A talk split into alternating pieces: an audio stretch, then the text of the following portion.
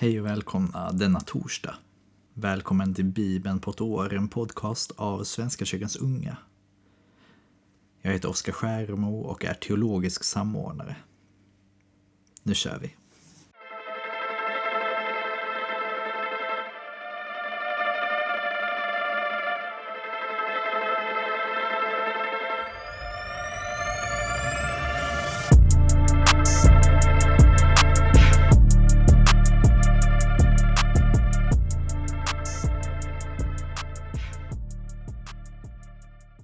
Vi ber tillsammans. Tack Gud för denna torsdag. Tack för att du är med oss. Och att du vandrar med oss. Och att du bär oss. Tack för att du visar den vägen vi ska gå. Jag ber dig att du ska visa den ännu tydligare. Så att vi kan se. Var den lampan som lyser upp stigen för oss, Gud. Låt oss få skina av dig. Var med i dagens läsning. I Jesu namn, Amen. Vi börjar i Andra Mosebok, kapitel 4, vers 1 till kapitel 5, 21. Mose sade, men om de inte tror mig och inte lyssnar på mig utan säger att Herren inte har uppenbarat sig för mig. Herren sade, vad har du i handen? En stav, svarade Mose. Kasta den på marken, sade Herren. Mose kastade den på marken och den förvandlades till en orm. Mose ryggade tillbaka för den, men Herren sade Räck ut handen och grip den i stjärten. Och när Mose tog den förvandlades den åter till en stav i hans hand. Så ska de bli övertygade om att Herren, deras fäders Gud, Abrahams Gud, Isaks Gud och Jakobs Gud har uppenbarat sig för dig. Och Herren fortsatte, stick handen innanför manteln. Moses stack in handen i manteln och när han drog ut den var handen vit som snö av spetälska. Herren sade, stick tillbaka handen innanför manteln. Moses stack in handen igen och när han sedan drog ut den var handen åter som förut. Om de inte tror dig och inte blir övertygade av det första tecknet så kommer de att tro på det andra. Men om de inte blir övertygade ens av dessa två tecken och inte vill lyssna på dig så ska du ta vatten ur Nilen och hälla den på marken och då ska vattnet från floden förvandlas till blod.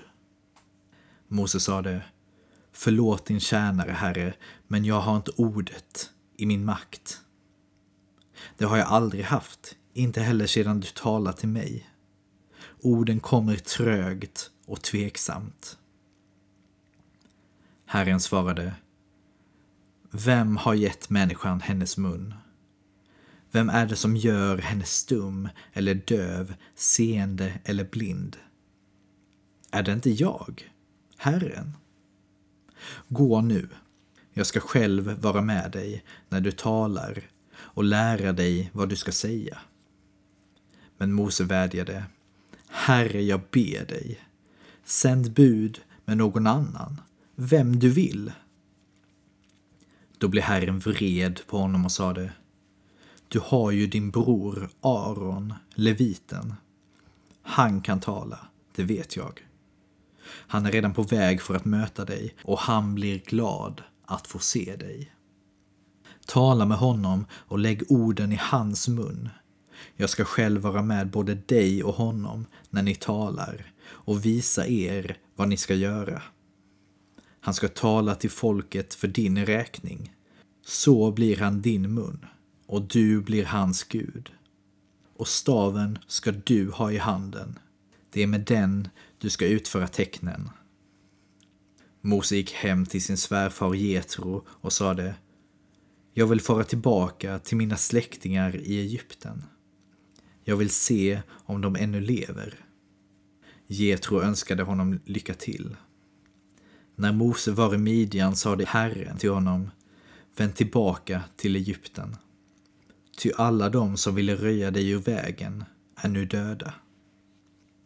Då tog Mose sin hustru och sina söner och lät dem sitta upp på en åsna och återvände till Egypten. Han hade Guds stav i handen. Herren sade till Mose, när du kommer tillbaka till Egypten ska du inför farao utföra alla de under som jag har gett dig makt att göra. Men jag ska göra honom hård och obeveklig så att han inte släpper folket. Då ska du säga till farao, så säger Herren, Israel är min förstfödde son.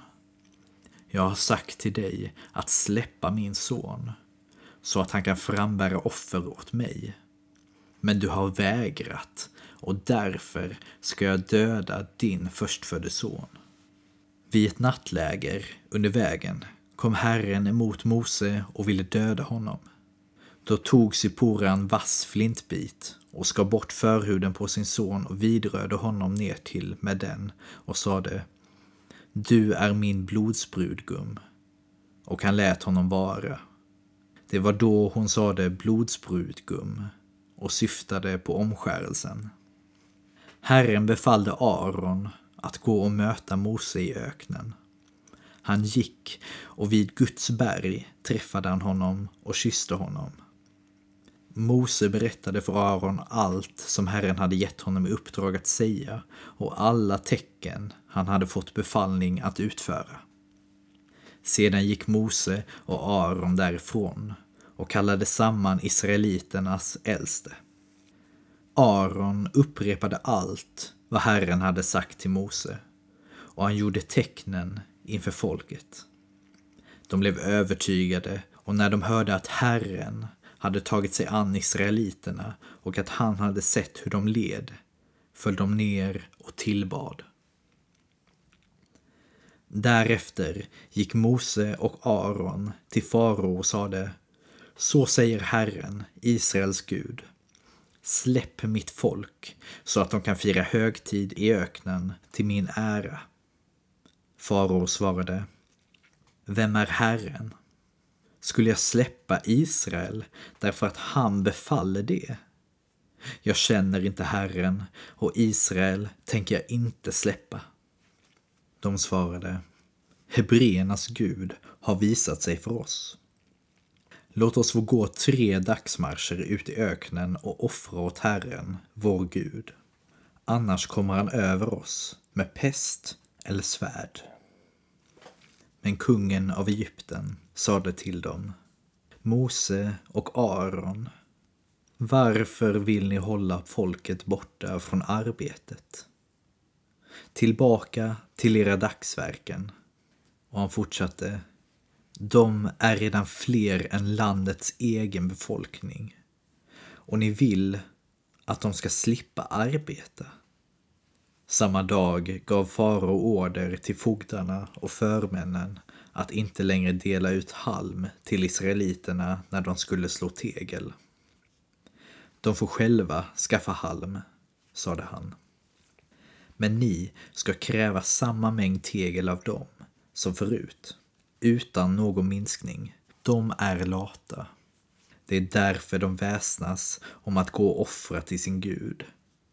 Man måste hålla dem i hårt arbete så att de är sysselsatta och inte får tid till några dumheter.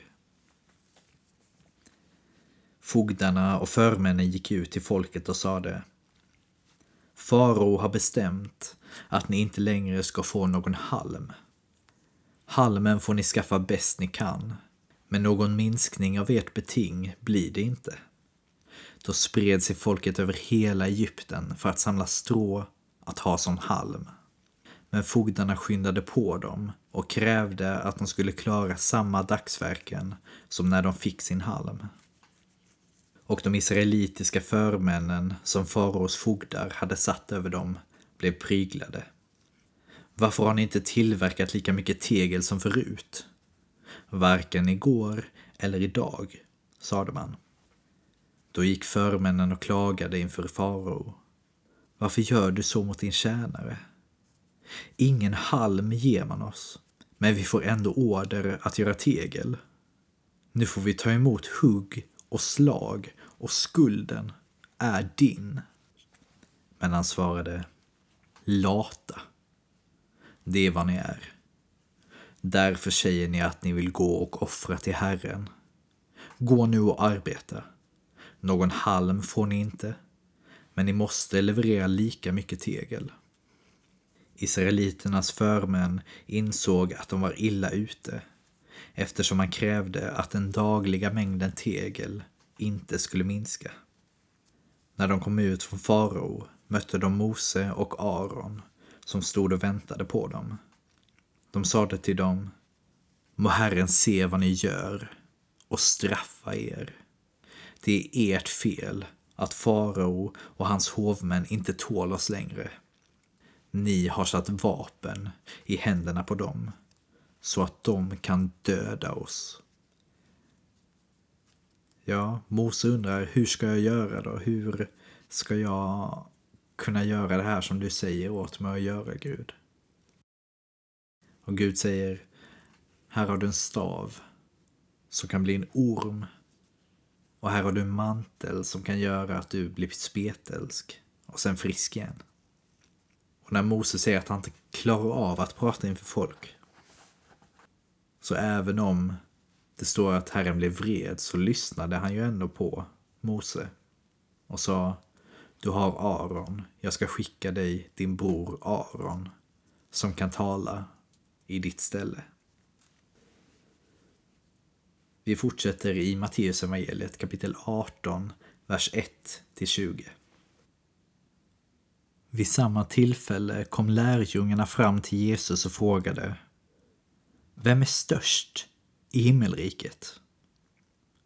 Han kallade till sig ett barn och ställde det framför dem och sade Sannerligen, om ni inte omvänder er och blir som barnen kommer ni aldrig in i himmelriket. De som gör sig själva små, som det här barnet, är störst i himmelriket.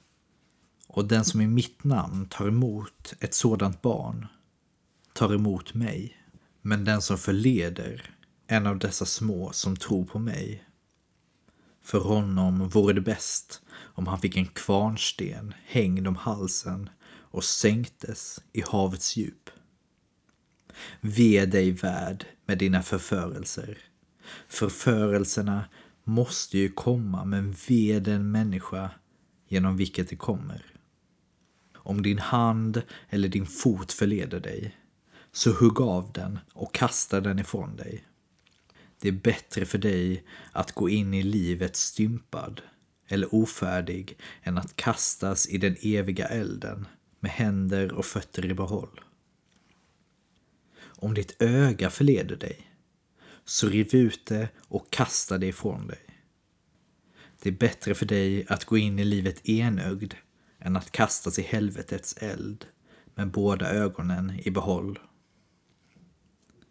Se till att ni inte föraktar någon enda av dessa små. Jag säger er att deras änglar i himlen alltid ser min himmelske faders ansikte. Vad tror ni? Om en man har hundra får och ett av dem kommer bort, lämnar han då inte de 99 kvar i bergen och ger sig ut och letar efter de som är borta? Och om han lyckas hitta det, sannerligen, då gläder han sig mer över det än över de 99 som inte har kommit bort. Så är det också er himmelske faders vilja att ingen av dessa små ska gå förlorad.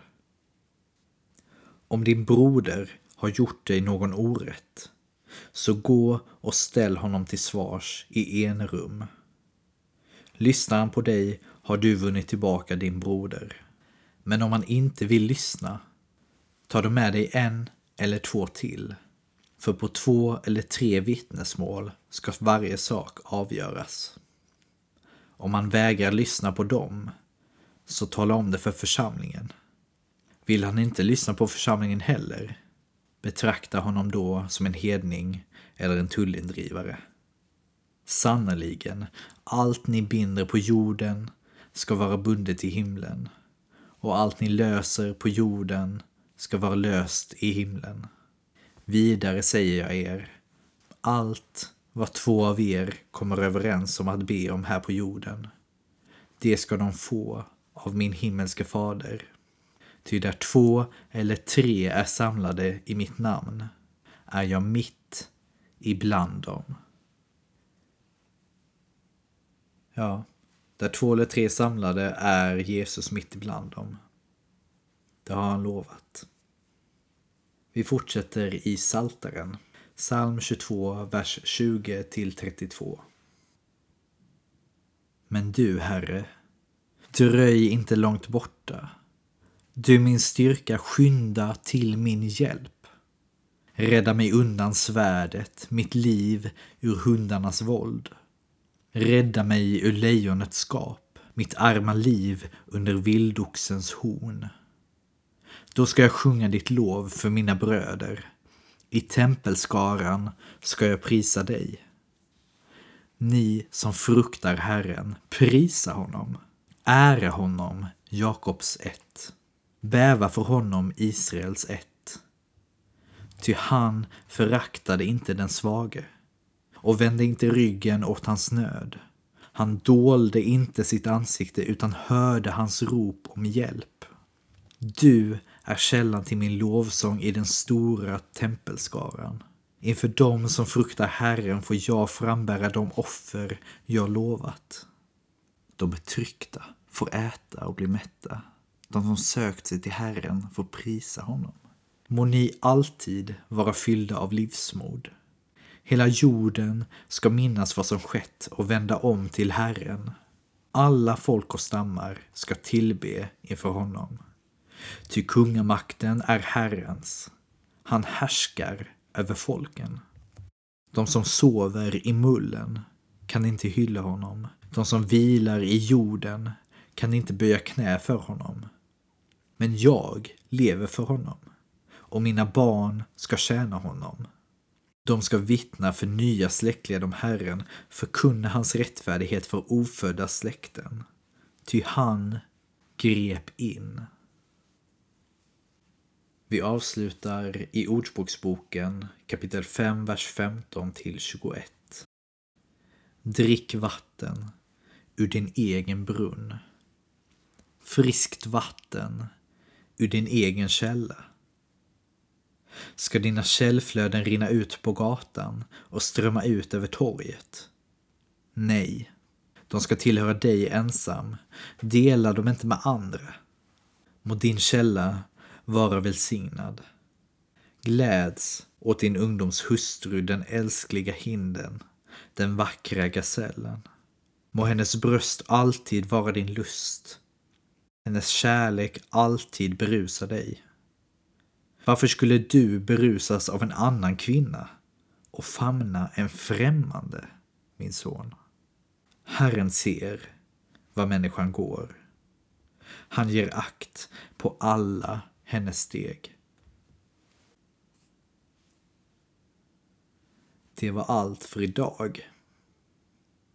Ha en jättefin torsdag. Vi ses imorgon. Imorgon är det fredag igen. Det går fort det här alltså. Snart är ju faktiskt januari slut. Faktiskt. Och då har vi läst en tolftedel kan man ju säga då ju. Oj, oj, oj. Ha en fin torsdag vi ses imorgon. Hej då.